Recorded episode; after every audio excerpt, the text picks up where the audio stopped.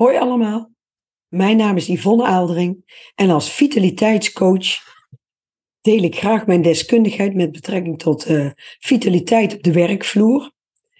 Uh, wil je wat meer van mij weten? Kijk dan ook gerust een keer op mijn uh, website www.ivofit.nl of kijk op mijn YouTube of podcastkanaal. Nou, ik probeer elke keer thema's uit de praktijk te belichten.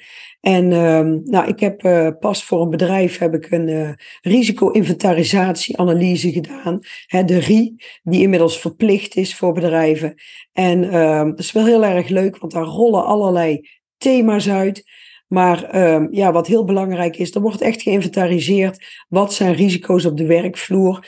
Maar er wordt ook echt gekeken naar het werkklimaat en de werkomgeving. Nou, en daar wil ik het vandaag over hebben. Want hoe kan je er nou voor zorgen dat die werkomgeving ja, zo gezond mogelijk is? Want dat is ten bate van je werknemers. Dus dit heeft alles te maken met ja, vitaliteit op de werkvloer. Nou, en uh, daar heb je allerlei onderdelen in. Maar goed, uh, hè, want je kan denken aan uh, vitaliteit op de werkvloer, voeding, hè, dat mensen elkaar stimuleren om genoeg water te drinken, vezels te eten, maar ook beweging, hè, dat je elkaar uitdaagt om genoeg stappen te zetten. Um, maar wat heel belangrijk is, dat medewerkers uh, hè, in verbinding zijn met elkaar. Um, hè, dat je met collega's leert om kleine stapjes te zetten, om gezonder te leven, gezonde leefstijl erop na te houden. Want dat draagt allemaal bij aan je teamgevoel en je werkplezier. Nou, ik uh, ondersteun bij bedrijven werknemers met dagelijks meer gaan bewegen. Uh, niet de hele dag uh, meer zittend doorbrengen, want zitten is het nieuwe roken. Uh, maar ook dat een medewerker leert om op tijd af te schakelen, even te ontspannen. Dat er een goede balans is tussen stress en uh, ontspanning. Maar ook bijvoorbeeld een gezond voedingspatroon erop nahouden. Leren omgaan met verslavingen, want die zijn er tegenwoordig heel veel. Hè? Denk maar aan de mobielverslaving, maar ook Red Bull, energiedrinks, roken, drinken. Ja, het kan van alles zijn. Uh, maar ook een goede uh, privé-werkbalans, want dat is voor sommige mensen ook wel eens een uitdaging. Uh, de juiste mindset. Hè? Hoe kijk jij tegen dingen aan? Uh, welke verhalen vertel jij jezelf in je hoofd? Dit zijn allemaal dingen die bijdragen aan een gezonde werkomgeving. Want je wil namelijk dat je medewerkers ja, eigenlijk zo gezond en zo fit mogelijk blijven. He, zodat ze elke dag uh, op hun best kunnen presteren. En daar kan je zelf natuurlijk aan meehelpen door een gezonde werkomgeving te creëren. Maar ja, hoe ziet dan die gezonde werkomgeving er eigenlijk uit? Welke factoren kunnen daarbij een rol spelen? Nou, daar gaan we het uh, vandaag over hebben. Um, een gezonde werkplek is eigenlijk een, een, eerste vereiste voor een gezonde medewerker, zeg ik altijd. Niemand zit te wachten op gezondheidsklachten hè, of op ongevallen door een onveilige werkplek. Dus die werkomgeving en die plek zelf, daarin kan je al vaak, uh, daar kan je vaak al mee aan de, aan de slag. En bovendien vermindert een gezonde werkomgeving ook de kans op verzuim en bevordert de productiviteit. Nou, er zijn natuurlijk ook uh, allerlei wettelijke normen waaraan een gezonde werkplek moet voldoen. Hè? En in, dat is in de Arbowet is dat beschreven, in het bouwbesluit. Maar uh, ook nu bij de risico-inventarisatie-analyse wordt natuurlijk daar ook heel veel aandacht aan besteed. En uh, ja, je bent daar als werkgever wel verantwoordelijk voor. En echt vanaf de parkeergarage tot de lift, tot het magazijn, waar je medewerkers komen, maar ook de werkplek zelf. of de kantoren waar mensen, uh, de werkomgeving waar ze werken. Nou, en als die basis op orde is, dan is de werkomgeving ook een uitstekende plek om met de vitaliteit en de leefkracht van je medewerkers aan de slag te gaan. Hè, naar een gezonde leefstijl, ook op de werkvloer. Want dan kan je echt met dit gezondheidsbeleid, ja, kan je gewoon je, ja, um, je bedrijf naar een hoger niveau tillen. Want het is namelijk zo, vitale medewerkers hè, die in hun kracht staan, ja, die leveren niet alleen de gewenste prestaties, maar die zetten zich vaak ook proactief zetten ze zich in, hun energie zetten ze in ten behoeve van de organisatie en persoonlijke ontwikkeling. Dus, ehm, en daar wil je graag naartoe. Vitale medewerkers hè, en een vitale werkomgeving. Nou, zo zijn er allerlei factoren die invloed hebben op die gezonde werkomgeving. En nummer één is eigenlijk ergonomische hulpmiddelen en processen. En dan moet je denken aan een goede bureaustoel, tot eigenlijk ook een efficiënt werkproces in bijvoorbeeld de restaurantkeuken hè, ehm, of je kantine. Belangrijk is om voor hulpmiddelen te zorgen, zodat je medewerkers optimaal kunnen functioneren, om werkgerelateerde klachten, hè, zoals bijvoorbeeld arm- of nekklachten, te voorkomen. Dus zorg dat je eventueel een ergonomische muis um, hebt. Kijk of dat je uh, een beeldschermbril uh, moet aanbieden. Zorg dat mensen weten hoe dat ze hun computer moeten neerzetten, hoe dat ze zo, ja, zo ergonomisch mogelijk kunnen zitten in hun bureaustoel, dat die uh, verstelbaar is, hè, verstelbare stoelen, eventueel verstelbare bureaus, zit-sta-bureaus, ergonomische toetsenborden. Ja, dat zorgt eigenlijk voor een comfortabele werkplek op dat kantoor. Maar bijvoorbeeld ook bij een kinderdagverblijf kan een ergonomisch aankleedmeubel hè, ervoor zorgen dat leidsters minder hoeven te tillen, hè, terwijl de kinderen toch veilig worden aangekleed. Maar denk bijvoorbeeld ook in een, uh, uh, een machineomgeving, hè, dat de veiligheid met het gebruik, met, hè, met betrekking tot het gebruik van machines, dat dat ook uh, duidelijk gewaarborgd is. Maar ook bijvoorbeeld de geluiden, hè, eventueel gehoorbescherming. Maar ook voldoende verlichting of een werkbank die op de juiste hoogte staat of die instelbaar is. Het zijn allemaal ergonomische hulpmiddelen die heel essentieel zijn, ja, eigenlijk voor um, ja, de werkhouding, maar ook het werkplezier van medewerkers. Nou, nummer twee is eigenlijk het ventileren van vers, verse lucht. Kijk, het ademen van mensen um, is heel erg essentieel als je niet meer ademt, dan is het uh, einde oefening. Um, dus ademen. Maar ook de uitstoot van kantoorapparatuur. Hè, daar kunnen ook allerlei stoffen door vrijkomen. Straling. Um, heeft invloed op iemands gezondheid. Daarnaast kunnen er allerlei stoffen vrijkomen in werkprocessen. Dus de lucht op het werk, die kan uh, van slechte kwaliteit zijn, zonder dat iemand het soms in de gaten heeft. En dat kan wel leiden tot bijvoorbeeld klachten aan de luchtwegen, hoofdpijn, concentratieproblemen. Dus luchtverversing is erg belangrijk. En dat kan zijn via een ventilatiesysteem, maar ook door bijvoorbeeld ramen open te kunnen zetten. En heel goed is om um, ja, in de gaten te houden dat printers, faxen, kopieerapparaten, ja, um, zet die in een aparte ruimte. Zeker als je met een bepaalde oplage uh, moet kopiëren of printen. Hè? Daar zijn ook allerlei richtlijnen voor. Dit is overigens ook in de RI verwerkt. Maar zorg in ieder geval voor voldoende ventilatie. Zorg ook dat de luchtvochtigheid in orde is. Hè, tussen de 30 tot 70 procent.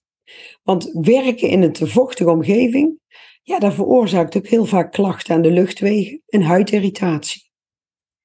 En bij een te lage luchtvochtigheid, dan ontstaan vaak ook droge slijmvliezen en bijvoorbeeld oogklachten. Nou, en dat kan uiteindelijk ook je concentratie beïnvloeden. En daarnaast is het ook zo dat bijvoorbeeld je concentratieniveau, dat blijkt ook af te nemen als er te veel CO2 in de ruimte zit. En dat kan je natuurlijk allemaal meten. Dus misschien is het toch eens goed om daarnaar te kijken, want dit zijn eigenlijk hele kleine, simpele dingen waar je echt ook wat mee kan. Hè, en waarbij je dus echt het klimaat, hè, de werkruimte kan verbeteren. Nou, een derde uh, tip is laat medewerkers bewegen. Zitten is het nieuwe roken, hoor je tegenwoordig vaak. is misschien wat kort door de bocht, maar wie onvoldoende beweegt, wordt volgens wetenschappers eerder ziek. Zowel lichamelijk als geestelijk. Want bewegen is ook goed voor je hoofd. Hè? Maar als je veel zit, heb je gewoon meer kans op bijvoorbeeld diabetes, hart- en vaatziekten.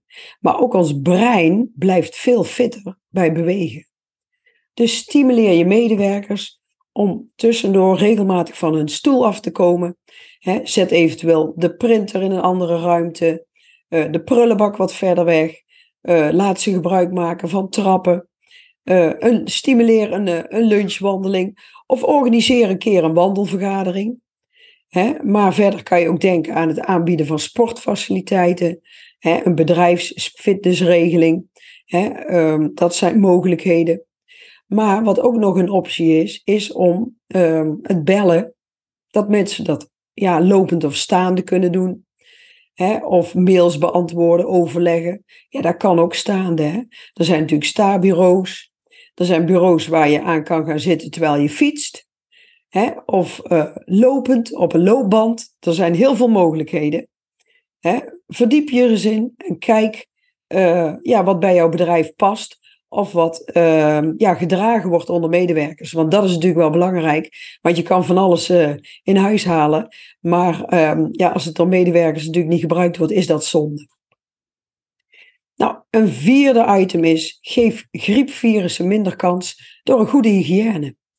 Ja, goede hygiëne is natuurlijk altijd belangrijk. En sinds de COVID weten we dat zoveel te meer. Hè, zijn we daar toch wel weer heel erg op. Uh, ja, is daar weer meer de nadruk op gelegd. Maar als er een griep of een verkoudheid heerst, ja, een schone werkomgeving is eigenlijk al de basis. Dus zorg dat de oppervlakten die veel worden aangeraakt, goed schoon worden gemaakt. Hè, uh, deurklinken, de knopjes van uh, printers, van allerlei apparatuur.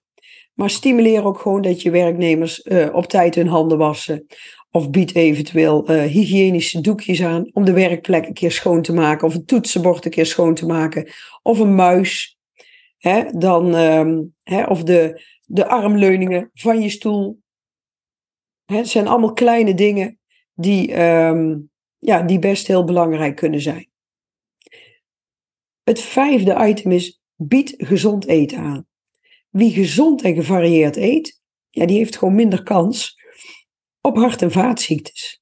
Maar ook op de korte termijn boek je winst. Want je voelt je vaak meestal fitter na een salade dan naar een vette snack of na een broodmaaltijd, omdat je bloedsuikerspiegel veel stabieler blijft. En je hebt vaak daardoor minder energiedips, betere concentratie, minder snacktrek. En het begint er eigenlijk mee dat je medewerkers kennis hebben van welke voeding goed voor hen is. En dat ze inzicht hebben in hun eigen gedrag en hoe dat ze zichzelf voeden. Ik geef zelf bijvoorbeeld workshops over niet vullen maar voeden bij bedrijven.